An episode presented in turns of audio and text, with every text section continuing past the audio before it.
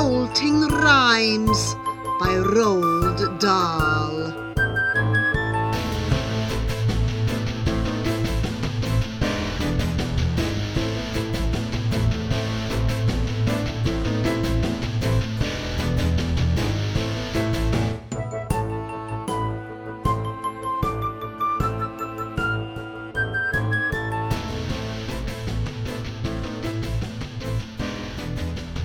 Cinderella.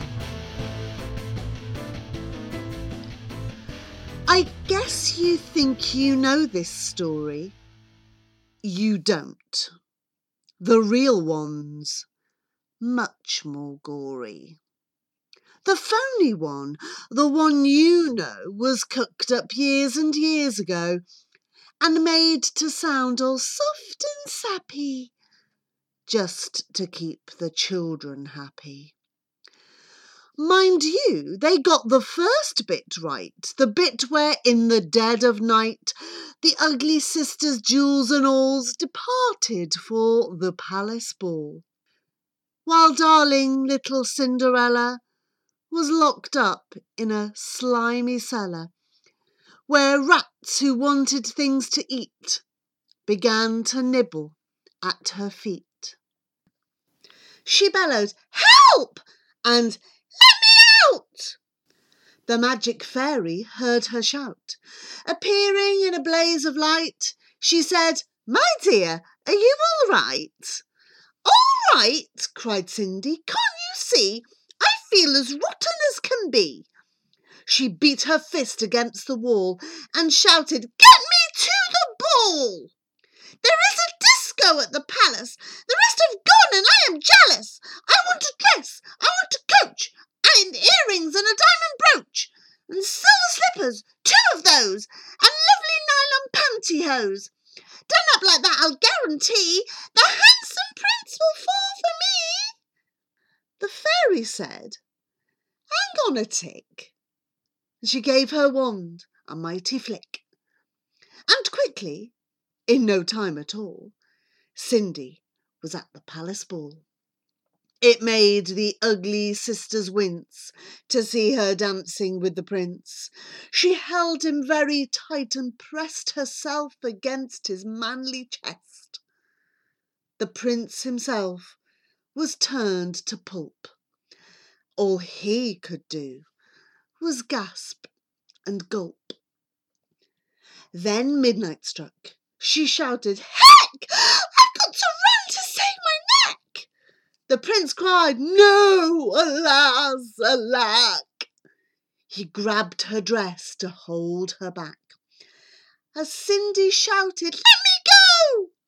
The dress was ripped from head to toe. She ran out in her underwear and lost one slipper on the stair. The prince was on it like a dart. He pressed it to his pounding heart. The girl this slipper fits, he cried. Tomorrow morn she'll be my bride. I'll visit every house in town until I've tracked the maiden down. Then, rather carelessly, I fear, he placed it on a crate of beer. At once one of the ugly sisters, who, the one whose face was blotched with blisters, sneaked up and grabbed the dainty shoe and quickly flushed it down the loo. Then in its place she calmly put a slipper from her own left foot. Aha, you see, the plot grows thicker, and Cindy's luck starts looking sicker. Next day, the prince went charging down to knock on all the doors of town. In every house the tension grew. Who was the owner of the shoe? The shoe was long and very wide. A normal foot got lost inside. It also smelled a wee bit icky. The owner's feet were hot and sticky. Thousands of eager people came to try it on, but all in vain. Now came the ugly sisters go. One tried it on. The prince screamed, No! But she screams, Yes, it fits! Whoopee! So now you've got to marry me. The prince went white from ear to ear. He muttered, Let me out of here. You don't! You made a vow! There's no way you can back out now! Off with her head! the prince roared back, and they chopped it off with one big whack. This pleased the prince. He smiled and said, She's prettier without her head. Then came sister number two, who yelled, Now I will try the shoe. Try this instead, the prince yelled back. He swung his trusty sword and smack! Her head went rolling to the ground. It bounced a bit and rolled around. In the kitchen, peeling spuds, Cinderella heard the thuds of bouncing heads upon the floor. She poked her own head around the door. What's the? Cindy cried. Mind your own biz, the prince replied. Poor Cindy's heart was torn to shreds. My prince, she thought, he chops off heads. How could I marry anyone who does that sort of thing for fun? The prince cried, Who's this dirty slut? Off with her nut! Off with her nut! Just then, all in a blaze of light, the magic fairy hove in sight. Her magic wand went swoosh and swish. Cindy, she cried, come and make a wish. Wish anything, and have no doubt that I will make it come about. Cindy answered, Oh, kind fairy, this time I shall be more wary. No more princes, no more money. I have had my taste of honey. I'm wishing for a decent man. They're hard to find. Do you think you can? Within a minute, Cinderella was married to a lovely fella, a simple jam maker by trade, who sold good homemade marmalade. Their house was filled with smiles and laughter, and they were happy ever after.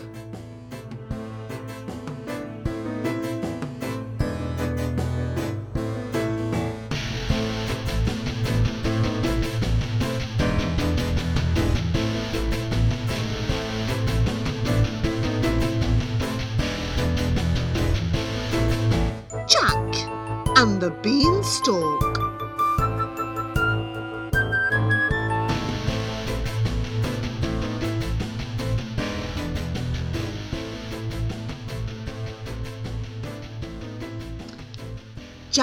Mother said, We're stony broke.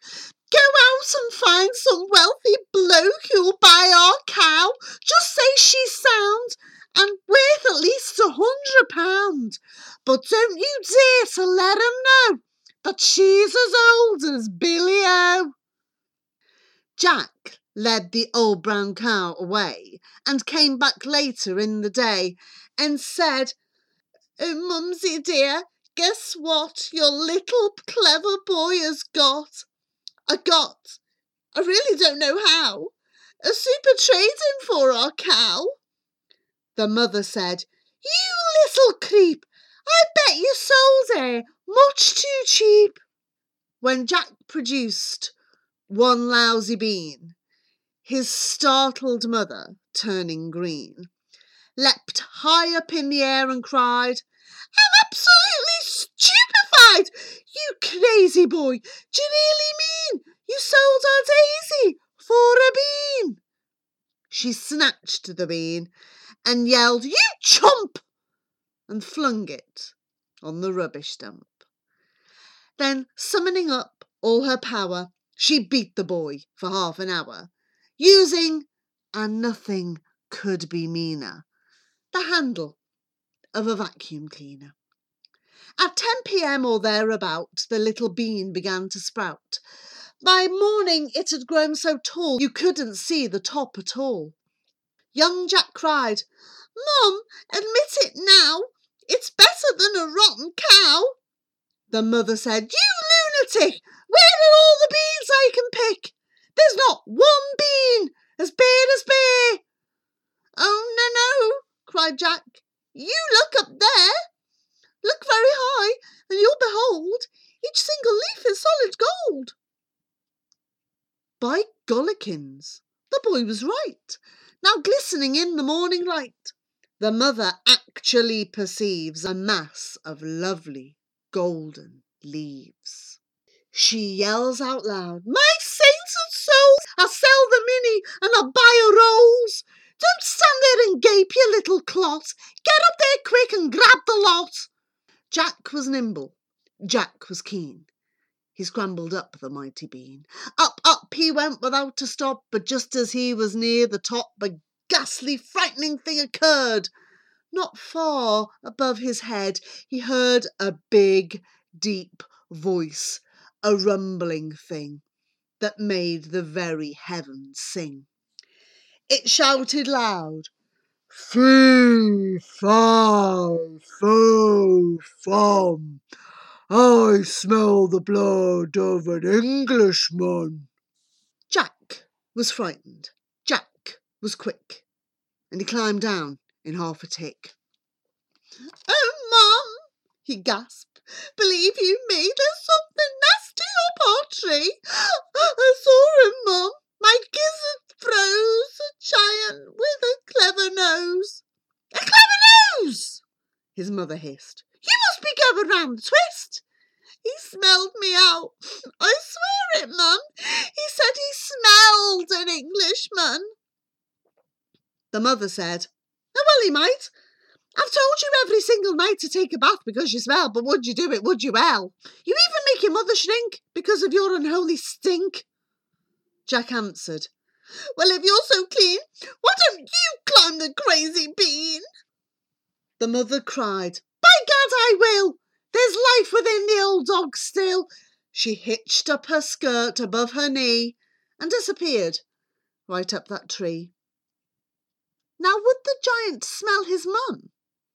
Jack listened for the fee-fo fum. He gazed aloft.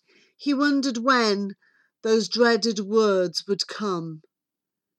And then, from somewhere high above the ground, there came a frightful munching sound. He heard the giant mutter twice, By gosh, that tasted very nice. Although, and this is in grumpy tones, I wish there weren't so many bones. By Christopher, Jack cried, by gum the giant sees her, not my mom. He smells her in his belly. I have a hunch that she was smelly. Jack stood there, gazing longingly upon the huge and golden tree. He murmured softly, Golly gosh, I guess I'll have to take a wash if I am going to climb this tree without the giant smelling me. In fact, a bath is my only hope. So he rushed indoors and grabbed the soap. He scrubbed his body everywhere, he even rinsed and washed his hair. He did his teeth, he blew his nose. He went out smelling like a rose. Once more he climbed the mighty bean. The giant sat there, gross, obscene, muttering through his vicious teeth, while Jack sat tensely just beneath, muttering loud, Fee, fi, oh, fo, fum. Right now I can't smell anyone. Jack waited till the giant slept. When out along the boughs he crept and gathered so much gold, I swear, that he was an instant millionaire. A bath, he said, does seem to pay. I'm going to have one every day. And that was Cinderella and Jack and the Beanstalk from Roald Dahl's Revolting Rhymes.